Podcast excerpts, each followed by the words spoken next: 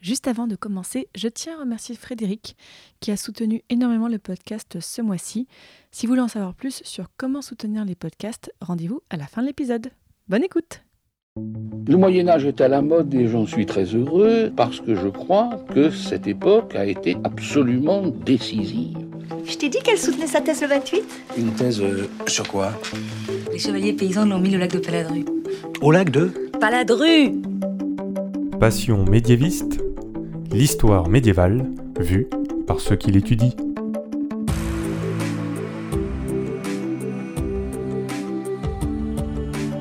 Est-ce que vous savez tout du Moyen Âge? Et d'abord, qu'est-ce que le Moyen Âge? Vous pensez peut-être au château fort, aux chevaliers, même aux cathédrales, mais ce n'est pas que ça. Alors en général, on dit que c'est une période de 1000 ans, de l'année 500 à l'année 1500. Mais vous l'entendez dans ce podcast, il y a autant de définitions du Moyen Âge que de médiévistes. Je m'appelle Fanny Cohen-Moreau et dans ce podcast, je reçois des jeunes médiévistes, des personnes qui étudient le Moyen Âge en master ou en thèse, pour qu'ils vous racontent leurs recherches passionnantes et qu'ils vous donnent envie d'en savoir plus sur cette belle période. Épisode 59. Pierre et les moulins à Paris au Moyen Âge. C'est parti. Excuse-moi, mais euh, il y a des gens que, que ça intéresse? Bonjour à toutes et à tous. Petit avertissement avant de commencer, comme il y a quelques épisodes, j'ai mal à la gorge et l'appartement où je suis résonne, donc désolé d'avance pour ces petits désagréments, mais vous inquiétez pas, vous allez voir, l'épisode, comme d'habitude, hein, va être passionnant, parce que j'ai le plaisir aujourd'hui de recevoir Pierre Marchandin. Bonjour Pierre. Bonjour. Pierre, je te reçois parce que tu as fait une thèse de doctorat en histoire sur le sujet Moulins et énergie à Paris du XIIIe au XVIe siècle. Tu étais donc à l'École nationale des chartes. Tu l'as soutenu en février 2021, donc tu es docteur. Félicitations. Merci. Et tu étais sous la direction de Mathieu Arnoux et Olivier Guyojanin. Alors avec toi Pierre, on va visiter Paris au Moyen Âge en s'attardant sur des, on peut dire des constructions, des bâtiments, en tout cas des éléments du paysage particulier, les moulins. Tu vas nous raconter euh, tout ça. Déjà tout simplement, pourquoi tu as voulu travailler sur ce sujet? Alors, en m'inscrivant à l'école des chartes, j'ai dû, euh, comme tous les étudiants, choisir euh, un sujet de, thèse d'école, qui n'est pas une thèse de doctorat, qui est entre le master et le doctorat.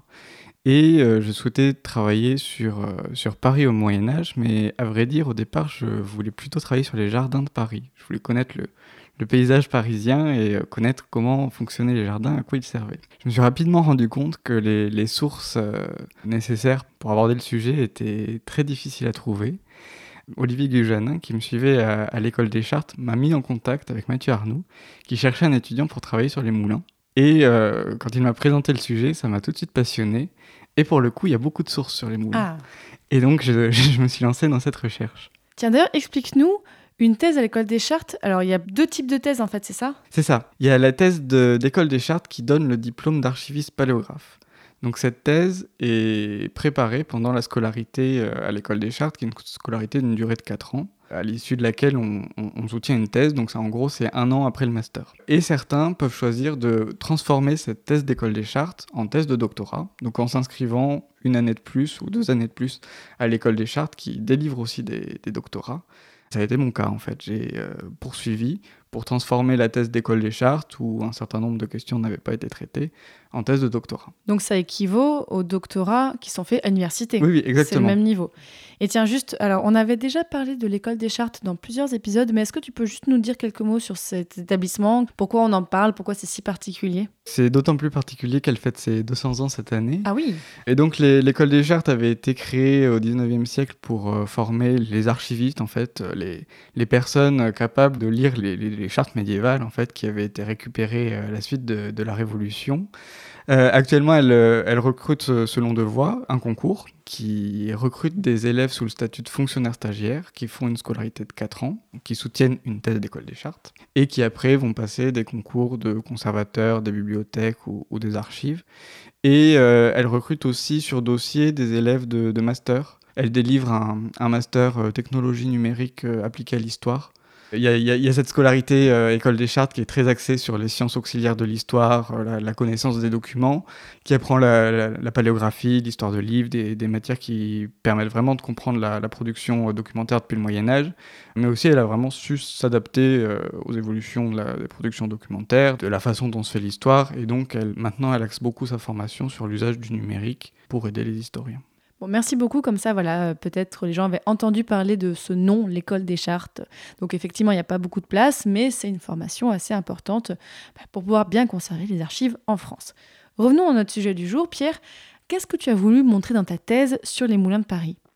Alors l'idée c'était de savoir comment une ville qui déjà au Moyen Âge faisait la taille d'une grande ville française comme Lille ou Rennes avec euh, 250 000 habitants arrivait à répondre aux, besoins énergétiques de ses habitants en utilisant des énergies qu'on qualifierait de, renouvelables euh, et donc l'énergie de l'eau et du vent. Sachant que les besoins de ses habitants à cette époque c'était essentiellement des besoins alimentaires et qu'ils étaient satisfaits par la consommation de pain qui lui-même nécessite au, préalable de moudre le blé. Donc c'était une tâche qui était vraiment très, très énergivore, qui pendant très longtemps euh, a été confiée euh, à des hommes ou à des animaux.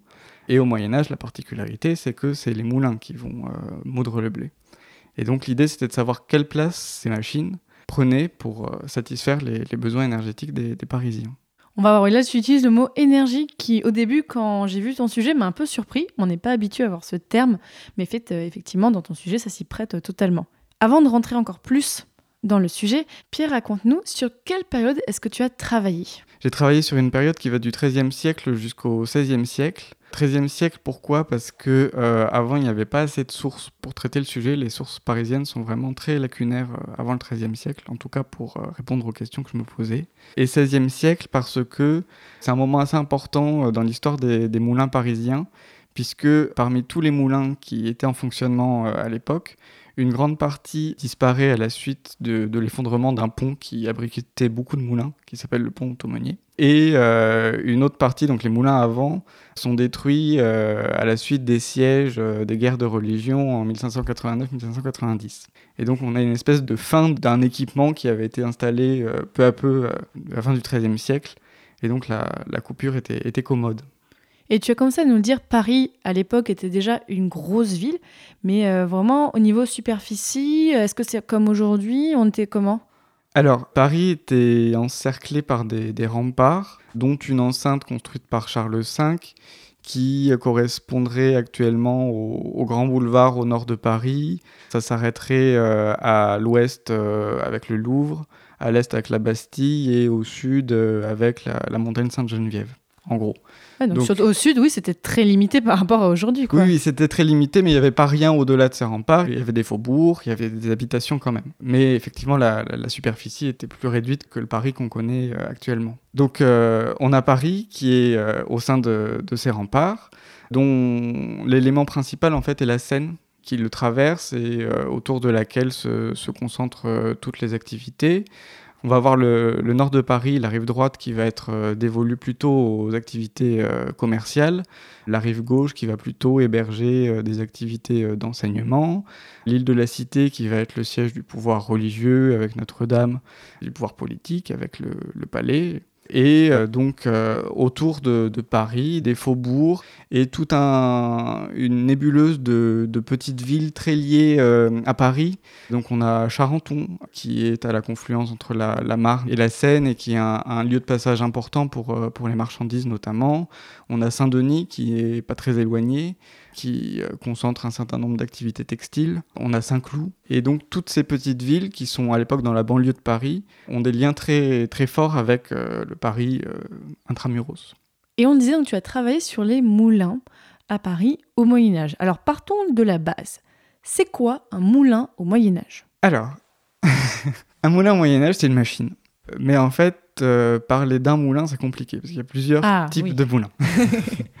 Donc on a des moulins à eau, on a des moulins à vent, et au sein de ces grandes familles, moulins à eau, moulins à vent, on a des sous-catégories. Si on part de ce qu'on connaît actuellement, on va connaître un moulin qui consiste en euh, un bâtiment euh, bâti sur la rive d'un cours d'eau, avec sur la terre ferme, avec une roue qui est dans le cours d'eau et qui est actionnée par le cours d'eau. Ça, c'est un type de moulin qui existait déjà au Moyen Âge, qui s'appelait un moulin, qu'on appelle un moulin terrier. Il y avait d'autres types de moulins qui étaient euh, adaptés à des situations en plein fleuve, sur des grands cours d'eau comme la, Seine ou la Marne. Donc là, la, roue n'était pas sur le côté du bâtiment qui abritait euh, les meules euh, et la, maison du meunier. La roue était en dessous. Le moulin était construit sur des pilotis, avec au-dessus des pilotis, donc la, chambre de meunerie, ce qu'on appelle ce, bâtiment qui abrite les meules et la maison du meunier. Et entre les pilotis, il y avait des roues qui pendaient et qui pouvaient être euh, adaptées suivant la, la hauteur du, du, niveau de l'eau. Donc je comprends un peu plus quand tu parlais tout à l'heure des moulins qui étaient sur des ponts. C'est des moulins en fait de cette configuration-là, voilà, c'est ça? C'est exactement ça. On avait également des moulins qui étaient situés sur des bateaux. Euh, donc on avait un bateau sur le côté duquel il y avait une roue et c'est pareil, ça pouvait suivre la variation du niveau de l'eau. Donc on a ces, ces, différents types de moulins à eau et on a des moulins à vent qui étaient soit des moulins qui étaient construits euh, en pierre, donc avec une tour de pierre surmontée d'un toit qui était orientable et sur lequel se trouvaient les, les, ailes en fait. Et des moulins dont il reste un exemple à Paris qui est le, le moulin de la Galette. Ah. C'était des moulins qui étaient bâtis euh, en bois, sur des pilotis en, en bois ou en pierre, et qui consistaient en une cage, une cabine en fait, qui était orientable. Donc c'était pas simplement le toit qui était orientable, c'était la, la, cabine entière. Quand tu dis orientable, ça veut dire qu'on pouvait le déplacer On pouvait. Euh... Alors on pouvait la pivoter autour de son pivot en fait. D'accord, Et... mais c'est pas au moment de la construction qu'on pouvait l'orienter. Non, c'était même après, on pouvait l'orienter comme on voulait. Voilà, c'est ça, parce qu'en en fait le vent souffle de n'importe quel côté. Ah bah oui, ça peut venir du nord, oui. ça peut venir du sud. Et si le moulin est fixe, le moulin ne peut pas s'adapter aux variations du sens du vent. Donc ça on a besoin que, ouais. que le moulin euh, suive le, le sens du vent. On avait déjà ce genre de mécanisme au Moyen Âge Bien sûr. Ah, c'est génial. Bien sûr. donc soit c'était le toit qui pivotait, donc il était sur des espèces de, de rouleaux qui étaient en haut de la, de la, tour, et donc il y avait une, une espèce de très longue poutre en bois qui reliait le, le, toit à la terre ferme et qui était actionnable par le meunier. Donc on, on tirait la poutre et donc on arrivait à, à faire euh, tourner le toit. Ou si c'était un moulin, donc comme je disais, moulin sur pivot, c'était un peu le même système. Il y avait donc le, pivot, la cage qui le surmontait, et c'est pareil, elle était reliée par euh, une queue, on appelait ça une queue, qui permettait de pivoter autour de son axe le, le moulin. Donc ça veut dire que, bon, on parlera des meuniers un peu plus tard, mais oui. c'est-à-dire que déjà le meunier, les personnes qui s'occupent des moulins à cette époque-là devaient avoir des connaissances, devaient connaître les vents, devaient comprendre comment fonctionnaient les vents ça demande quand même une certaine connaissance des, capacités. Oui, oui, ça, demande des, capacités, d'autant que euh, il faut s'adapter aux, variations du rythme du vent. Encore l'eau coule à peu près au, au même rythme, où les, variations sont plus lentes, mais on peut vraiment avoir des grosses sautes de rythme dans le cas d'un moulin à vent, et donc le meunier devait euh, disposer de toutes ses connaissances pour pas que sa machine casse, parce que le danger, c'était euh, de mettre son moulin au vent quand le vent soufflait trop fort, et du coup euh, tout se cassait. Il fallait vraiment euh, adapter la machine euh, au contexte climatique. Et est-ce qu'il y avait d'autres types de moulins à part les moulins à eau ou les moulins à vent? Alors il y avait des moulins qui pouvaient servir de, de palliatif quand euh, l'une ou l'autre de la ressource était indisponible, ce qui arrivait souvent en fait, parce qu'on a des jours sans vent. On avait des jours bien plus fréquents que maintenant euh, où la Seine était soit prise par les glaces, donc les roues ne tournaient pas, ou à l'inverse, où il y avait des sécheresses et un niveau tellement bas que les roues ne pouvaient plus tourner non plus. On avait aussi des, des, inondations qui allaient casser les moulins ou en tout cas les, les empêcher de tourner. Et dans ces cas-là, il fallait bien continuer à, moudre le blé. Donc il y avait des, des, systèmes, notamment les moulins à chevaux, qui étaient euh, actionnés euh, par des chevaux et qui prenaient le relais euh, dans ces circonstances. Donc est-ce que c'est l'image qu'on a un peu des animaux qui tournent en rond en fait autour d'un axe pour pouvoir en fait faire tourner le moulin, c'est ça? Exactement. C'est ça. Donc plutôt des chevaux? Enfin moi j'imaginais des je sais pas des bœufs ou quoi non? C'était plutôt. Des Alors à Paris on parle de chevaux en tout cas. D'accord. Ok. Euh, il faudrait voir dans toute la France si euh, c'était des chevaux ou d'autres d'autres bêtes mais à Paris c'était des chevaux.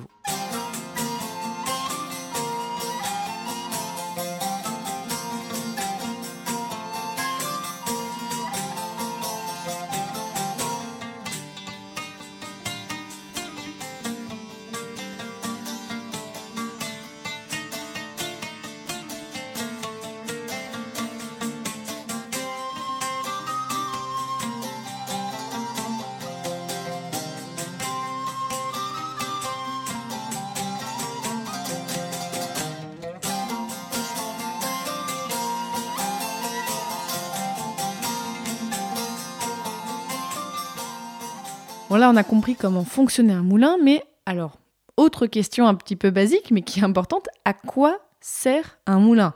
À part, bon, on a compris comment il est actionné, mais une fois qu'il est actionné, comment ça fonctionne à l'intérieur et qu'est-ce qu'on fabrique dans un moulin? À la base, le moulin, il sert à fabriquer de la farine, donc à moudre du blé. L'idée, en fait, c'est de capter l'énergie euh, de l'eau ou du vent, de la transmettre par un système d'engrenage, et que cette énergie serve à produire un mouvement continu. Donc, euh, en l'occurrence, c'est actionner des meules en faisant tourner un axe. Donc une meule, c'est une forme de grosse pierre où on Voilà, écrasait la, la farine, c'est ça? C'est ça, une meule, c'est une grosse pierre, enfin, c'est deux grosses pierres circulaires. Entre les deux tombait le blé, et euh, le, le mouvement circulaire des- de la pierre faisait que le, le- le grain du blé, petit à petit, était euh, complètement euh, écrasé, et donc la farine sortait sur le côté des meules. Donc ça, c'est la première application du, moulin, et la principale à Paris, parce qu'il fallait vraiment nourrir une population euh, colossale. Et donc, euh, tous les moyens étaient mobilisés pour euh, produire cette farine à destination des Parisiens. Après le Moyen Âge est la période où les usages du moulin se sont diversifiés, soit en continuant d'utiliser euh, le mouvement circulaire qui était restitué par les meules, mais pour d'autres activités. On avait des, des activités de tannerie, notamment sur la Bièvre ou euh, à Saint-Denis, comme je le disais tout à l'heure. Et donc, dans ce cas-là, euh, le moulin servait à écraser l'écorce de chêne qui sert pour les activités de tannerie. Après, la grande création du, du Moyen Âge, c'est euh, ce qu'on appelle l'arbre à cames. Donc on a des moulins qui vont euh, actionner des arbres à cames. Donc un arbre à cames, c'est un arbre, donc une espèce de grosse poutre qui est euh, actionnée par la, roue du moulin. Et euh, la poutre va pas être lisse, elle va avoir sur sa longueur des excroissances en bois. En tournant, la roue va faire tourner les excroissances en bois. Et celles-ci vont actionner sur leur passage des maillets qui sont sur un pivot en fait, ou des marteaux, des soufflets, des choses comme ça. Et donc, on n'a plus un mouvement continu, on a un mouvement alternatif avec un marteau qui se lève et qui s'abaisse. Et ça va servir à fouler des draps, à actionner des soufflets dans les, dans les forges, à euh, battre de la pâte à papier, des choses comme ça. Ouais, donc on a vraiment des mécanismes comme ça. Peut-être qu'au Moyen Âge, on a un peu des fois l'idée que tout est fait à la main et tout ça, mais non, il y a des choses comme ça avec un système assez euh, sophistiqué en fait. C'est ça. Vraiment, le Moyen Âge, ce ce qui, ce qui le caractérise, c'est davantage la, la diversification des usages des moulins. Parce qu'en fait, le moulin, on- il n'est pas connu simplement au Moyen Âge, il est connu dès l'Antiquité, il servait alors simplement à moudre le blé. Et donc la particularité du Moyen Âge, c'est d'utiliser l'énergie donc de l'eau et du vent euh, à des fins industrielles euh, autres que la mouture du blé. Et d'où viennent les grains qu'on moue dans les moulins? Est-ce que les, les champs sont proches de Paris? Est-ce que ce serait pas le... Alors moi, plus logiquement, je me dirais, bah, ce serait plus logique de faire les moulins hors de Paris et puis après de faire venir la farine. Pourquoi là, est-ce qu'on moue le grain dans Paris? Alors les moulins sont dans Paris parce que la farine peut difficilement se transporter sur de longues distances. Donc elle ne peut pas être moulue à l'endroit de sa récolte. Et elle- Pourquoi? Parce que la farine c'est quelque chose qui se conserve mal et qui se transporte mal. Donc c'est plus pratique de la moudre à proximité du boulanger plutôt qu'à proximité du lieu de, production. Même si ce lieu de production n'est pas très éloigné de Paris puisque les grains provenaient euh, de la plaine de France, donc euh, le nord de l'île de France en gros, euh, autour de Gonesse notamment. Ensuite, il faut que la ville, pour des raisons stratégiques, garde ses capacités de mouture à l'intérieur des murs en cas de siège. Parce que si la farine provient de l'extérieur de la ville, en cas de siège, elle ne peut plus rentrer, et donc c'est la famine. Et d'ailleurs, les militaires l'ont très bien compris, puisque par exemple, pendant les, guerres de religion, ce qu'a essayé de faire euh, Henri IV pour reprendre Paris, enfin, donc il a incendié les moulins qui entouraient Paris, les moulins à vent, et il a essayé de faire tirer sur les moulins à eau qui étaient sous les ponts de Paris pour affamer la ville en fait. Bon, là, on parle du, on parle du 16e siècle. On n'est plus au Moyen-Âge. Oh là là, c'est cette période-là. Bon, si, ça nous intéresse quand même. Mais voilà, donc les guerres de religion, c'est plutôt euh, 16e siècle. Je dis pour les personnes qui Oui. ne le savent pas forcément. Mais ce qui est intéressant dans ce que tu dis, c'est que ça permet de bien insister là dans le podcast. C'est vrai qu'on parle assez peu de nourriture, donc je suis contente qu'on puisse en parler. À quel point le pain est ultra important dans l'alimentation au Moyen-Âge. Voilà, le pain constitue vraiment la, base de, l'alimentation, c'est autour de 70% des apports caloriques. Donc c'est vraiment l'alimentation de base qui fournit aux habitants leur énergie pour après euh, travailler dans l'artisanat. euh. Le moulin, c'est une autre machine qui va récupérer pas l'énergie du soleil, l'énergie de l'eau, et euh, va la restituer donc sous forme d'un mouvement, un mouvement circulaire ou alternatif, comme je disais. Donc moi, ce qui m'intéressait, c'était d'envisager le moulin comme un convertisseur énergétique, donc quelque chose qui récupère une forme d'énergie et la rend utilisable aux hommes sous une autre forme. Écoutez, vous entendez ce vent, seigneur chevalier? On dirait qu'il emporte une chanson. C'est un message de l'enchanteur. Moi, je crois que c'est simplement la chanson des moulins. Nous ne sommes des moulins à vent et non point des géants. Nous tournons pour moudre la farine, car nous sommes des machines et c'est bien suffisant. On a parlé des moulins, de comment est-ce que ça fonctionnait, de ce qu'on y faisait, mais qui étaient les personnes qui travaillaient autour des moulins? Quels sont les différents métiers qui sont liés aux moulins? Alors le premier métier, celui auquel on pense en premier, c'est le meunier. Donc celui qui fait euh, marcher quotidiennement la machine. Donc il va euh, mettre le blé euh, dans la trémie, donc qui est l'endroit où le blé est mis avant d'arriver entre les meules, qui va récupérer la farine, la restituer au client, qui va également faire les tâches d'entretien du moulin. Donc les meules, il faut de temps en temps les, ce qu'on appelle les rhabiller c'est-à-dire utiliser des outils pour leur restituer leur tranchant afin qu'elles puissent euh, moudre correctement le blé. Donc ça, c'est euh, une partie du travail du meunier, donc d'arrêter le moulin, de soulever les meules qui sont très lourdes pour pouvoir les rhabiller. Une autre partie du travail du meunier, ça va être de faire les petites réparations pour permettre euh, au moulin de continuer à fonctionner parce que c'est une machine fragile avec euh, plein de parties qui sont en mouvement, donc qui s'usent, donc qui cassent, sachant qu'un moulin c'est fait en bois, il y a un peu de fer, donc c'est des, matériaux qui peuvent s'user. Donc régulièrement, le meunier va changer des petites parties des engrenages, voilà, faire euh, des petites réparations. Donc en gros, ça c'est le travail du meunier. On va voir les personnes qui construisent les moulins, donc qui sont des charpentiers spécialisés dans la construction du moulin, donc qui vont euh, faire la, phase initiale en fait de construction du moulin. On va avoir des forgerons qui travaillent parce que comme je le disais, il y a un petit peu de fer dans le moulin qui sert euh, à éviter euh, que certaines pièces ne cassent ou ne chauffent et donc ne provoquent des incendies. Donc il y a des forgerons qui vont intervenir. Et puis il y a les boulangers qui sont les clients des meuniers, donc qui sont régulièrement au moulin pour porter leur blé à moudre. Alors j'ai une question un peu bizarre, mais est-ce que c'est une bonne situation meunier au Moyen Âge C'est une bonne situation. c'est une bonne situation, même si le meunier n'a pas euh, très bonne réputation, euh, justement parce que le moulin est une espèce de boîte noire, donc le blé rentre sous forme de grain, il ressort sous forme de farine. Entre les deux, le meunier peut euh, en substituer une partie. Donc on ne sait pas vraiment si on lui paye son juste prix ou pas. Donc on a euh, dans des comptes de- d'hôpitaux notamment euh, des, des mentions qui nous disent qu'on va voir si un meunier serait pas plus honnête que l'autre. Euh, parce que euh, on se dit qu'on doit se faire voler un peu de farine.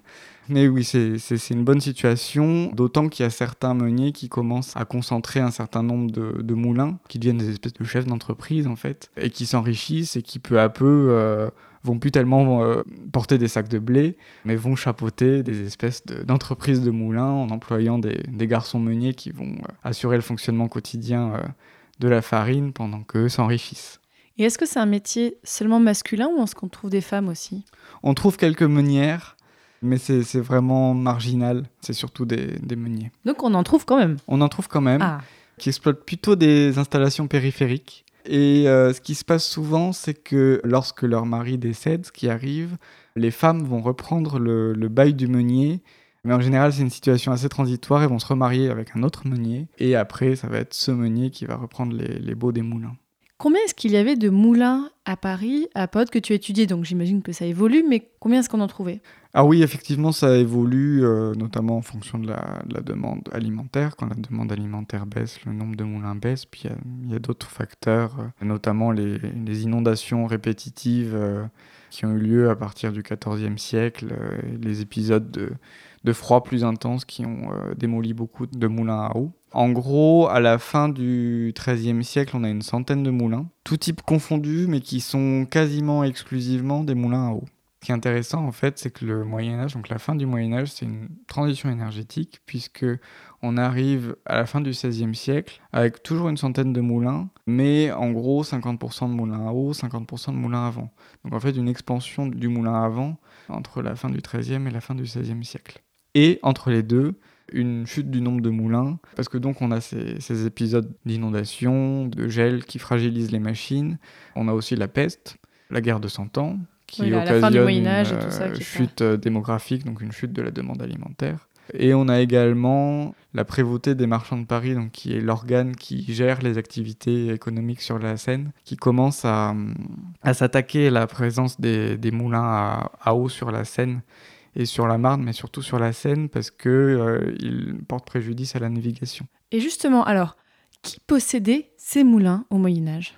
Alors ça dépend de quand on est au Moyen Âge. Euh, Le, le début de la période que j'étudie, c'est un petit peu un moment de transition où on avait des moulins qui appartenaient plutôt à des, à des nobles. Et petit à petit, ils les vendent à des bourgeois de Paris, donc euh, qui sont pas forcément, euh, même pas du tout, liés euh, au monde du blé ou du pain. Donc on va avoir des drapiers, des, des- des marchands, mais qui sont des notables et donc qui font partie de la prévôté des marchands de Paris. C'est quoi la prévôté? Alors, la prévôté des marchands de Paris, c'est l'organe qui joue le rôle de municipalité euh, parisienne, pour euh, être un petit peu euh, schématique, et qui administre notamment les activités qui ont lieu sur la Seine, donc le commerce, la navigation. Donc on a beaucoup de, moulins qui appartiennent à des, gens haut placés dans cette prévôté des, des marchands de Paris. Et peu à peu, par le biais de donations pieuses, de ventes, ils vont se dessaisir de ce patrimoine et c'est l'Église qui va le capter.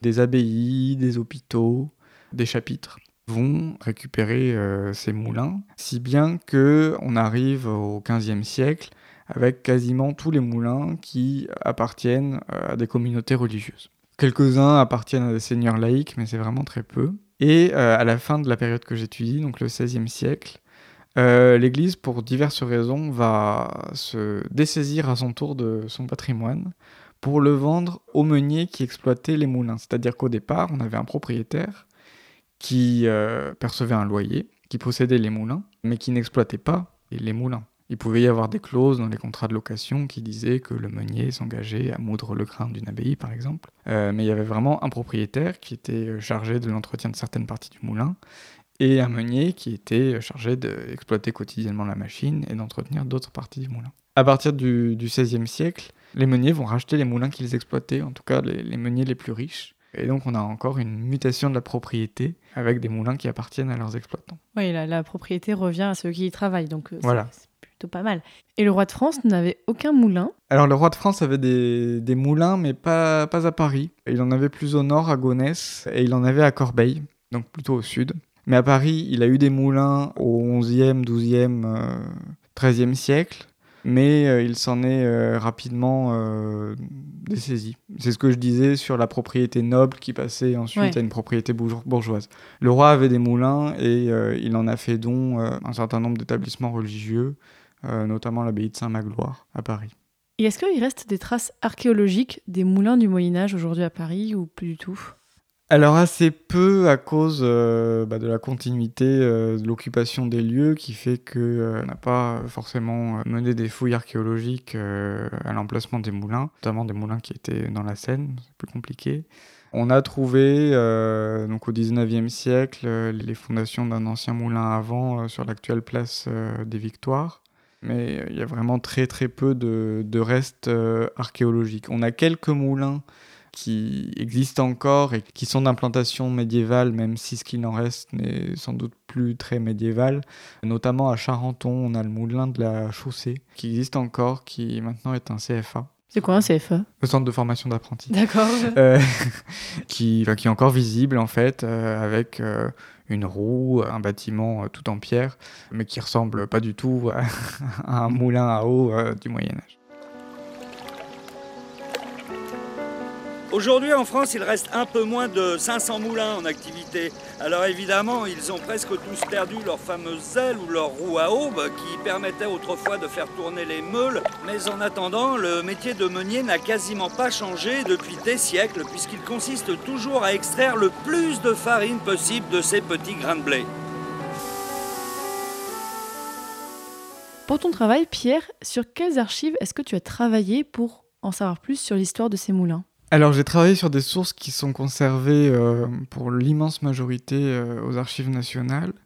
À Paris. euh, à Paris. Comme je l'expliquais, les moulins ont appartenu à un moment dans leur grande majorité euh, à des établissements religieux. Et donc, il y a une série aux archives nationales qui est la série S, qui regroupe les archives des établissements religieux supprimés euh, à la Révolution, qui concernent leur temporel. Donc, euh, les, maisons qu'ils avaient, les immeubles, les jardins, les terres et les moulins. Donc, dans cette série, on trouve des documents qui concernent la, location des, des moulins, donc les contrats de location, des documents qui s'appellent les prisés, qui sont des, des états des lieux des moulins qui étaient faits à chaque entrée et sortie des meuniers dans les lieux, et qui donnent énormément d'informations techniques sur les, les, moulins, le, le nom des, des parties qui les constituaient, leurs dimensions, qui sont vraiment très précieuses pour euh, connaître leur évolution.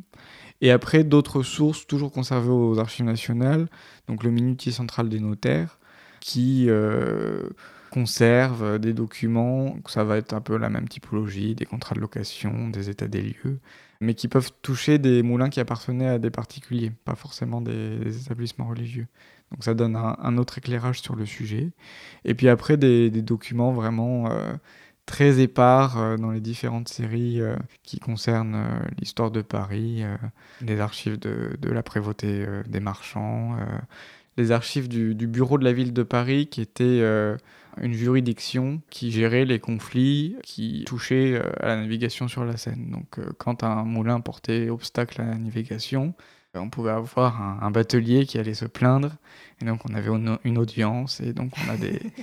des comptes rendus qui nous donnent beaucoup d'informations sur l'emplacement des moulins, sur leurs dimensions également, et donc sur la, la façon dont les activités euh, économiques pouvaient euh, coexister sur la Seine. Alors bon Pierre, là on rentre un petit peu dans les questions un peu plus personnelles, mais est-ce que tu peux nous raconter comment s'est passée ta thèse et est-ce que tu as rencontré des difficultés particulières en travaillant sur les moulins de Paris? Euh, Ma thèse s'est très bien passée. J'étais très content de, vraiment pouvoir euh, explorer de fond en comble les séries des, des archives nationales. Donc le, le, plus dur en fait, c'est de se représenter une machine qui ne ressemble pas forcément à la machine qu'on connaît actuellement et de s'approprier le vocabulaire. Parce qu'en fait, on travaille sur des textes qui sont extrêmement techniques. Et donc une fois qu'on les a déchiffrés, ce qui peut être déjà euh, un défi, puisque... D'ailleurs, elles sont en, en quelle langue les archives en général? Plutôt français ou latin? C'est du latin jusqu'au XIIIe siècle, après c'est essentiellement du français. Enfin de l'ancien français, oui. Euh, voilà, de l'ancien français, avec euh, des textes qui sont euh, un peu paléographiquement difficiles à, à, lire à partir de la fin XVe et au XVIe siècle. C'est-à-dire que tu avais du mal à les déchiffrer la, la, formation à l'école des chartes nous apprend à les déchiffrer, donc c'est pas tellement qu'on a du mal à déchiffrer, mais c'est que c'est un, un, un, travail en soi et que c'est d'autant plus compliqué qu'on n'a pas toujours le vocabulaire et donc on devine pas forcément le, enfin on connaît pas forcément le, le, le mot qu'on est censé euh, deviner. Donc franchement, l'appropriation du vocabulaire c'est quelque chose d'assez difficile. Euh, il existe bien des, des dictionnaires, euh, des termes du, du moulin médiéval, mais euh, en fait les, les, les, termes varient vraiment d'un lieu à l'autre parce que les machines n'étaient pas exactement les mêmes. Et que la langue n'est pas totalement fixée de toute façon à l'époque, donc pas ça, totalement ça change. fixée. Et donc en fait, il faut lire un texte euh, dix fois avant de comprendre ce que ça peut bien représenter. Sachant qu'en fait, le nombre d'illustrations de, de, moulins médiévaux, il y en a quelques-unes. L'iconographique euh... euh, L'iconographie, voilà, il y, a, il y, a, quelques miniatures qui représentent des moulins parisiens. Oh bah, on en mettra sur le site du podcast, alors ah comme bah. ça les gens pourront s'en rendre compte. Voilà, donc elles sont, elles sont intéressantes, en fait elles sont peu nombreuses, et c'est pas toujours très facile à, à croiser euh, avec les textes. Donc c'était vraiment la, la, plus grande difficulté, je pense. Et maintenant, bah, quasiment un an après avoir soutenu, quel bilan personnel est-ce que tu en tires vraiment pour toi par rapport à ton parcours? Bah, J'en tire euh, une satisfaction d'avoir fini ce travail, qui est quand même un travail au, au long cours, qui est intéressant parce que c'est les années de test, c'est vraiment les années où on peut s'arrêter pour réfléchir sur, euh, sur un sujet, ce qui n'est pas forcément donné euh, ensuite. Donc euh, ces années, on a du, du, temps à passer aux archives, euh, du temps à, à penser, c'est vraiment très précieux. Et puis ça apporte, euh, je pense, beaucoup en termes de méthode de travail qui peut être réutilisée dans d'autres contextes. Mais ça, c'est ce que j'en ai retiré de plus important. Et depuis que tu as fini ta thèse, qu'est-ce que tu fais? Alors je reste dans le monde des archives puisque je suis conservateur du patrimoine dans la spécialité archives. Ouh, trop bien je travaille sur des archives numériques, donc euh, j'ai fait un, un, petit bond dans le temps. Ah oui Qu'est-ce que tu entends quand tu dis archives numériques? C'est les archives qui, qui sont produites euh, en majorité, euh, notamment dans les administrations à l'heure actuelle. Donc ça va pouvoir être les applications qui sont gérées dans les administrations, les dossiers bureautiques, les messageries qu'on se doit d'archiver pour que les, les chercheurs qui travailleront sur sur l'époque euh, d'aujourd'hui puissent avoir des sources euh, pour la connaître. Oui, donc tu es bien loin des moulins dans ton travail maintenant, en fait. Très loin. Mais est-ce que ça te plaît? Ah oui, énormément.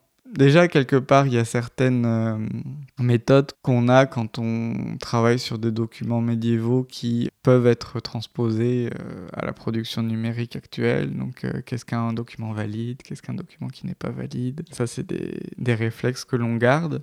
Et puis c'est ça qui est intéressant, c'est que les archives sont vraiment euh, très diverses. Euh, les méthodes que, l'on acquiert en tant que médiéviste sont très utiles en fait quand on travaille sur euh, la production contemporaine, en se demandant qu'est-ce qu'un document authentique, qu'est-ce qui ne l'est pas. Et puis le fait d'avoir été chercheur est très utile pour discriminer ce qui est à conserver, ce que l'on peut éliminer en se disant et en se mettant à la place du, du chercheur de, de, demain, et c'est ça qui est intéressant. Alors pour finir, ma petite question rituelle, Pierre, quel conseil est-ce que tu aimerais donner à quelqu'un qui voudrait travailler, bon, je te laisse le choix, soit travailler sur Paris à l'époque médiévale, soit travailler bah, peut-être sur plutôt l'agriculture au Moyen Âge? Alors, il y a énormément de choses à, découvrir sur, euh, sur Paris au Moyen Âge. Il y a énormément de documents euh, inédits qui, qui, ne demandent qu'à être euh, consultés et exploités aux archives nationales, mais aussi ailleurs. Il y a les archives de l'assistance publique qui conservent les archives de l'Hôtel-Dieu.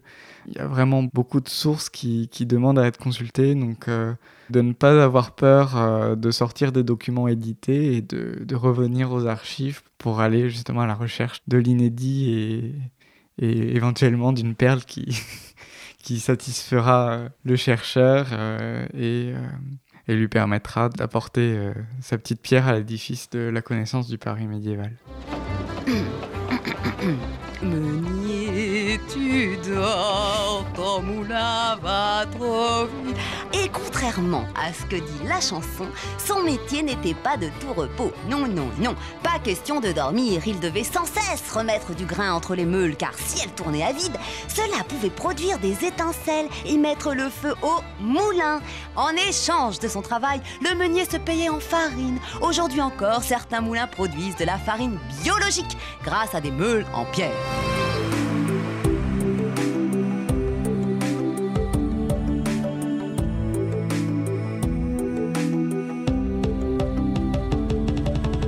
Désormais, chers auditeurs et auditrices, vous en savez beaucoup plus sur Paris à l'époque médiévale et bien sûr sur les moulins. Maintenant, vous savez comment ça fonctionnait, comment est-ce qu'on y travaillait, qu'est-ce qu'on y produisait.